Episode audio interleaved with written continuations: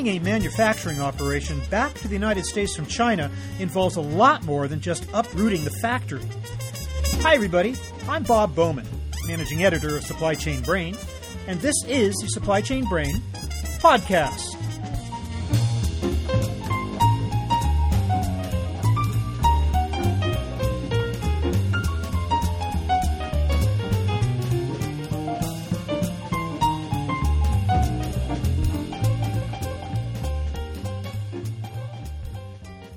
We're hearing a lot these days about how rising wages in China, along with the problems of maintaining extremely long supply chains, are driving manufacturing back to the U.S.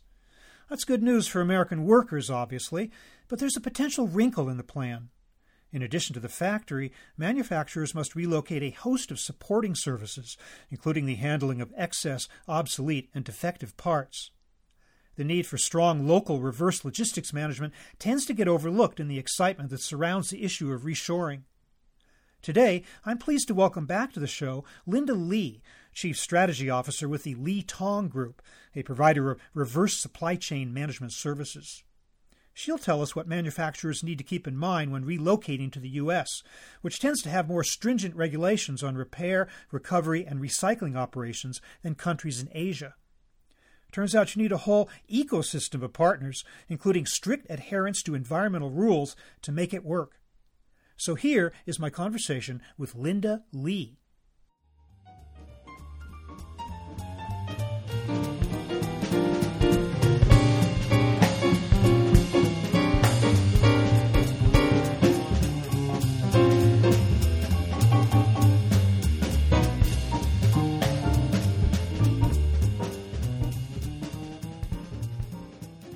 Linda Li, welcome back to the show. Hi, Bob. Thanks for having me back.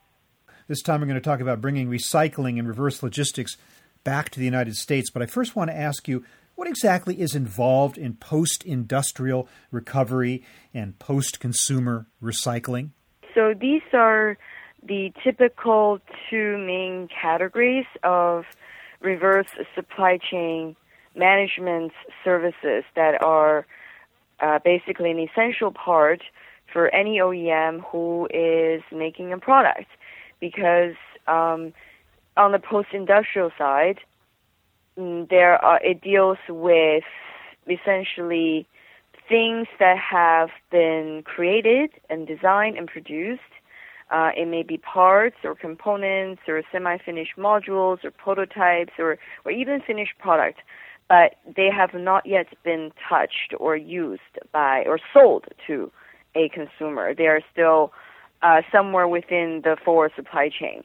The post-industrial recovery meaning that it exists defective, excess, obsolete, maybe some are just prototypes. So there are actually a huge amount of disposal before the products are even touched by the consumer and that volume is hidden from the public's eye. So when it comes to recycling or you know how can we save the earth from all these billions of electronic products being shipped year round, people tend to think about the post-consumer side, which is more commonly understood as you know the post-consumer recycling, the things that you and I do on a daily basis when we replace a new phone or upgrade a computer but actually there's multiple folds of, in terms of quantity, more that are deemed redundant or disposable or unnecessary for uh, various technical or production reasons that are the post-industrial recovery. So actually, it's an important part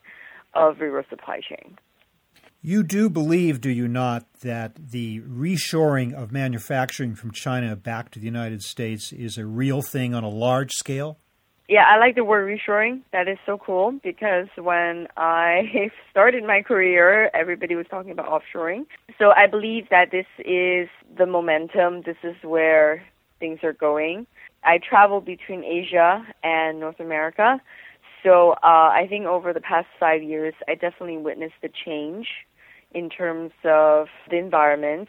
So the, the rising wages in China as well as China is also tightening its policies when it comes to producer responsibility, social corporate responsibility, and everything else.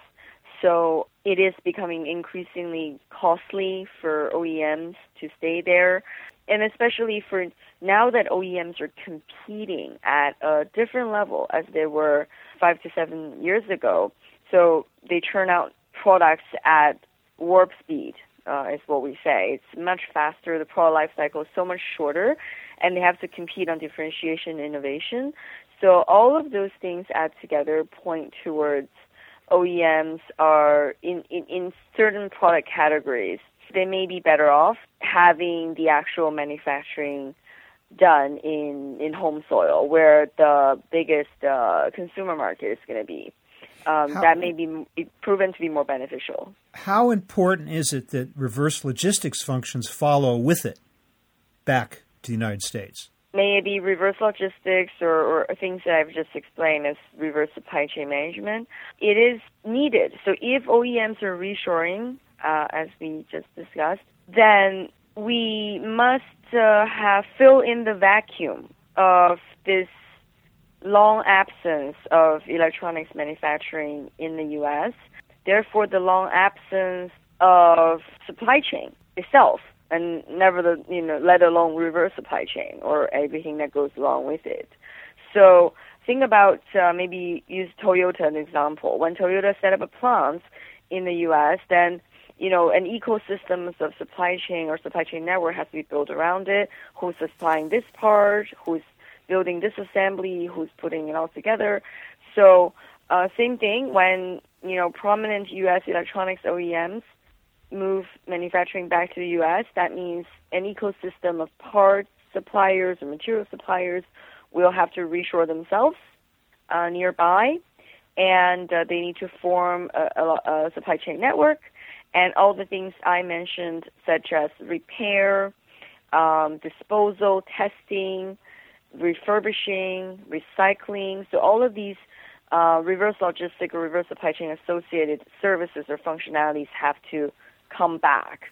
So you consider reverse logistics management to be part of the essential ecosystem that surrounds a successful manufacturing operation. Definitely, definitely. Yeah, so it has to come back with it, or it's not going to work here. I mean, it, it, it sounds like it's it's crucial to the success of the reshoring initiative that the reverse logistics function accompany the manufacturing back.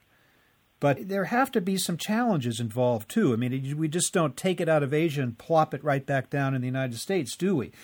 What are some of the big challenges? Let's start. Let's start with environmental rules here in the U.S.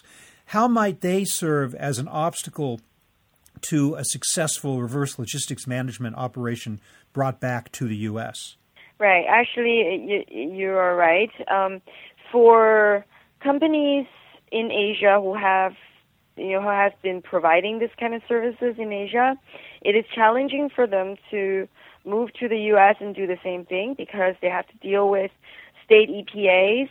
Uh, they have to deal with different laws and regulations about environmental protection. They have to deal with data security, data privacy regulations. So anything contains memory or data cannot be handled as casually. And then most importantly, in the U.S., there are different bodies of certifications that are U.S. specific, uh, such as maybe R2, so the re- responsible recycler certification. That's very U.S. specific, and very few Asian companies have that certification, and it takes a long time to get it. So it will be a challenge for them to try to replicate it, what they have been doing in Asia to the U.S it's a long learning curve. And B is for the U.S. local recyclers to upgrade themselves to start providing these more value added and technically sophisticated services, uh, which is not familiar to them because they are used to, you know, during the past decades of uh, not needing the sort of things in the U.S. They're doing simple post-consumer recycling, focusing on raw materials alone right? Just like your paper, your battery, your plastic, and your metals. So for the U.S. companies, they need to upgrade themselves technologically, and often I think funding and know-how uh, is also an issue. So there's a whole infrastructure that has to accompany a reverse logistics management operation to be successful, from transportation and actual logistics to all the stuff you just mentioned. And you feel at this point that that's still What's the state of that? Is that really not quite in place yet, or is it coming into being, or is it going to be a real challenge? There are pieces that are already, someone's already trying to figure it out in the U.S. Let's say I, I am aware of um, a number of excellent uh, repairing facilities who focus on just repair. And obviously, we have your local municipal recycling companies who have all who f- comply with all the rules and regulations and do a good job on raw material recycling. But then there's all a lot of missing links in between. So as I agree with you, and then the OEMs are uh, they would demand an integrated service because breaking it down to bits is just not cost efficient. Uh, for example, LTG, uh, where I am chief strategy officer, we saw this the future about three years ago, and then we invested our plants in in the U.S., our facilities, and we built it according to the U.S. rules and regulations. Spent long time to to obtain the U.S. licenses certifications, but while still transferring our know-how of the integrated services from reverse logistics to testing to repair to recycling to remanufacturing and A to Z uh, into transfer that know-how into our USA facility. It took a very, very long time, but we are glad that it is ready to go now, and I, I believe we will see other players trying to do the same as well because the demand will be there. Okay, so you've got the know how to a certain extent, and a certain part of that infrastructure set up or about to be set up. What about people? We already are, are facing, as in the case of China, also here, some uh, labor shortages on the manufacturing side. Do Americans want these jobs? Are you going to have any trouble finding the people to do them? I think so far we are okay. I think we can def- we definitely are able to recruit excellent engineers in the US uh, very highly educated and, and capable ones.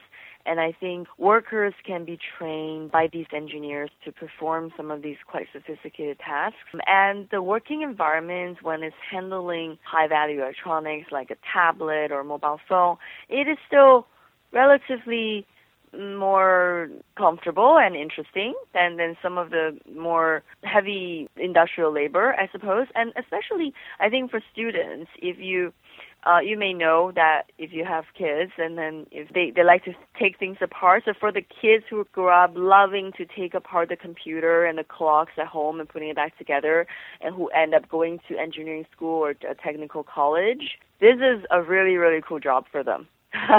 because it's taking things apart and figure out how to reuse everything that goes into it and mm-hmm. make it something else.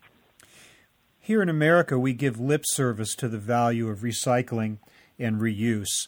But when it comes to one of those facilities being near us, we sometimes have a different opinion. And I'm wondering if you're going to run into any problems of the NIMBY or not in my backyard attitude of areas of the country where you're going to find it difficult to find a site for these operations, or is that not an issue? Oh, no, no, no. So I think what the residents are mostly worried about is actually the refineries. So when they're actually refining the recycled raw materials like rubber or plastic or metal where some kind of smelting or burning is involved. That's what people are most sensitive to. Obviously, we don't do that. We don't do the refinery part. It goes to the local municipal approved facilities that are have long existed in for decades. Uh, what we focus on is the high value added procedures and work, such as harvesting a part from a used product that can no longer is no longer functional, but the part itself can be harvested and remanufactured. So, for example, your your tablet is dead, the motherboard is gone, but the LCD from the tablet can be harvested and repaired in a way that it, it becomes an LCD screen at the back of your taxi. You know all those New York taxis that has the touchscreen TV panel on the back of the seat. So that LCD can come from a harvested tablet LCD. So this is the kind of value added work that we do, not not the stuff that people worry about when it comes to you know polluting environment. Okay, but in terms of what's going on in the facility and protection for workers, there are a certain amount of hazardous materials that have to be handled. Is that an issue in terms of ensuring safety, and what types of measures do you have to take in order to ensure that that, that uh, is safe for the workers? We make sure we follow all the rules that the government bodies have already laid out. So, for example, the R2 and RIOS certification is very detail oriented. It, it, captures every single little detail when it comes to EHS, so environmental health and safety practices. So we we actually feel even more comfortable when we are in the US because typically workers and management are more aware uh, and more then they they are more sophisticated when it comes to EHS practices. And then on the other hand, I think the hazardous materials in the electronic products are not as dangerous as you think if you handle them properly. The mostly it is the battery which will go into special packaging and special container and everything else is quite safe. It doesn't have all those heavy metals or or other things that you know the old CRT monitors and all those things that used to have. Actually, new generations of electronic products are much less hazardous than the ones before. Last time we spoke, we talked about, or at least the uh, the topic was what to do about all that electronic waste. Now, your operation is uh, the purpose of your operation is to minimize, if not eliminate, waste wherever possible, to reuse, to recycle. But there's got to be some waste, some unusable parts or materials that come out of an operation like this. If, if that's so, what do you do about uh, discarding that in a safe and environmentally responsible manner?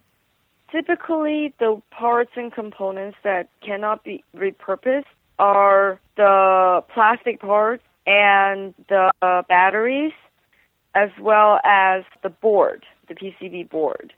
So the plastics, we already established a closed loop recovery solution.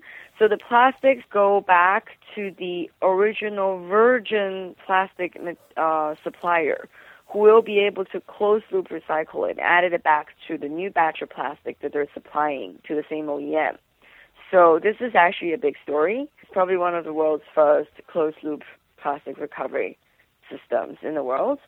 And the batteries, which is mostly lithium, lithium polymer nowadays, it goes to special refineries who deal with lithium batteries that recovers the rare earth material.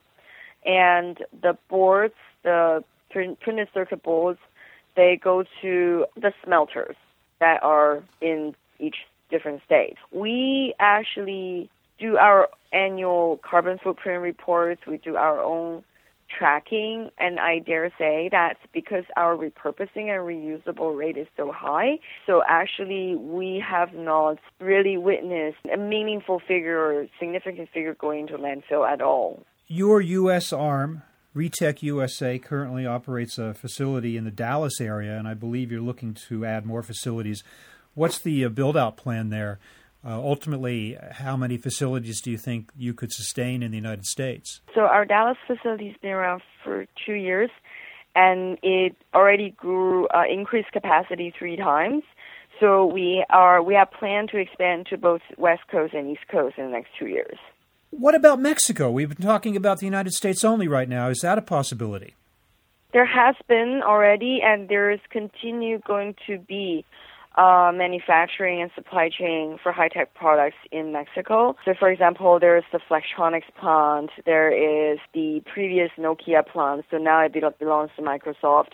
Um, these are some very significant ones, and they will continue to exist. When it comes to reverse logistics or reverse supply chain services, the goods coming out of Mexico that needs processing or treatment are typically transferred to another country. So it could be US, could be Hong Kong for further processing. So not locally in Mexico because the infrastructure is not really there. You know, with shrinking product life cycles of consumer electronics, especially, I wonder to what extent whether recycling or post industrial recovery continues to make sense. I mean, can you take these materials from older models and incorporate them into newer ones? Is that an easy and a regular thing to do, or is there a point at which a newer model simply can't accommodate the old materials and the recycling aspect of it just doesn't figure into it? That question is a little bit contradictory on its own.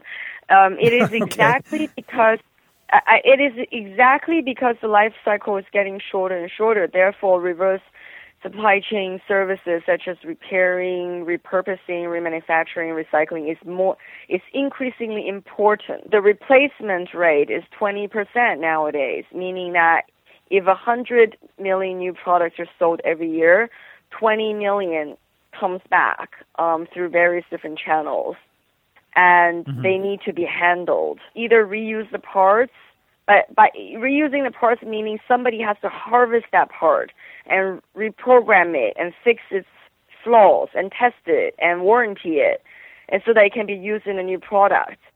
Well, that was my question. To what to to what extent can it be used in a new product? I mean, the new products can accommodate older parts, even though they're new models. Some of the OEMs are incorporating design for recycle principles in their new product designs. Uh, in whenever they do achieve that, that means means that they try to use more standard components generation after generation. But because they're also trying to incorporate more and more innovation or difference in newer models, because if it's the same as the last one, why would you buy the new one? So there will always be stuff that you cannot reuse. Last time we spoke, you said that we were still not deriving maximum use from recycled materials from old devices. And I'm wondering, are things getting better? What's the outlook for that? Do you expect in the future that that will become uh, a better and more efficient and more usable type of operation? I believe to increase the recovery rate, no matter it is repurposing the parts or recovering the raw materials, it is not something that one party along the supply chain ecosystem can do alone. It requires what we call supply chain collaboration. So the virgin material suppliers, the product designers, the engineers, the OEMs, and uh, with us, such as LTG, LTG, a reverse supply chain service provider or recycler, we all have to work together so just because I can do better on recycling doesn't mean more or higher yield of recovery is going to be reused. That uh, partially depends on the virgin material suppliers. It depends on the designers who design the product. So everybody have to collaborate. It's if only one party, uh, uh you know, for if it's only up to one party, then it's you know the improvement level is limited. So I I say I'm a big advocate for collaboration. Linda Li, I'm so happy that you could join us again to talk about a new aspect of this issue of recycling and reverse uh, logistics and reuse of materials and how it's all coming to the United States to accompany the reshoring of manufacturing. So, thanks very much for being with us again. Thank you so much for having me. Look forward to talking to you again.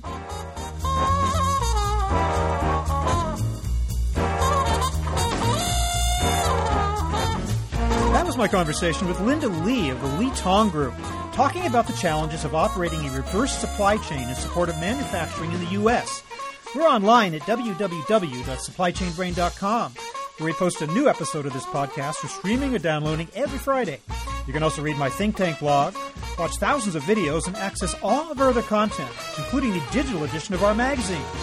Look for us on Facebook and LinkedIn, and follow us on Twitter at SCBrain. You can also download and subscribe to the podcast on iTunes.